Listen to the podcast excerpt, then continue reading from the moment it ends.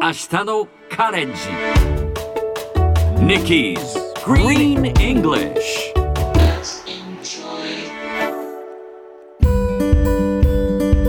Hi everyone! ここからは地球環境に関する最新のトピックスからすぐに使える英語フレーズを学んでいく Nikki's Green English の時間です。それでは早速今日のトピックを Check it out!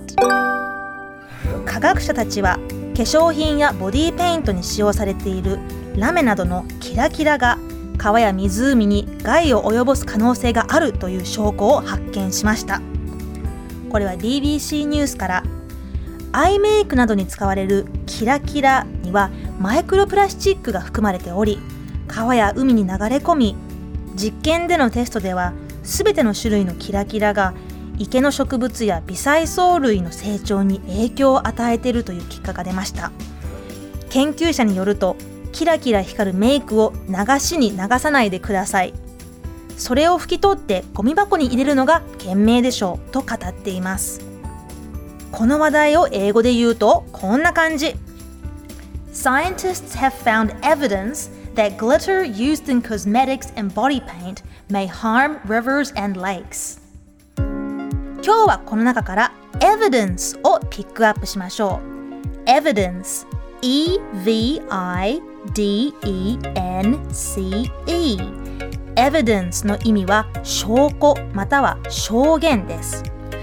それ一つだけだとなかなか証明が難しいが、大切な証拠の一部であるというニュアンスの際に使えます。ちなみに証拠または証言を表す表現では proof もあります。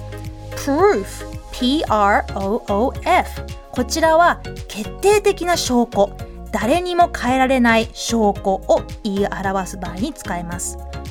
例えば ディーエヌエー 鑑定やクレジットカードの記録、領収書など誰にも変えられない証拠になるものに関しては proof が正しいです。改めて今回は大切な証拠の一部であるニュアンスの evidence を覚えてください。それでは行ってみましょう。 Repeat after Nikki。 Evidence。 Yes! いい感じですよ。もう一度。 Evidence。 Evidence。 最後にもう一度ニュースをゆっくり読んでみますね。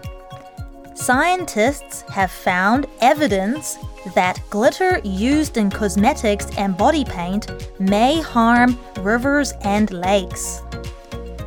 ということで Nikki's Green English 今日はここまで。しっかりと復習したいという方はポッドキャストでアーカイブしていますので、通勤通学、お仕事や家事の合間にチェックしてくださいね。 See you next time!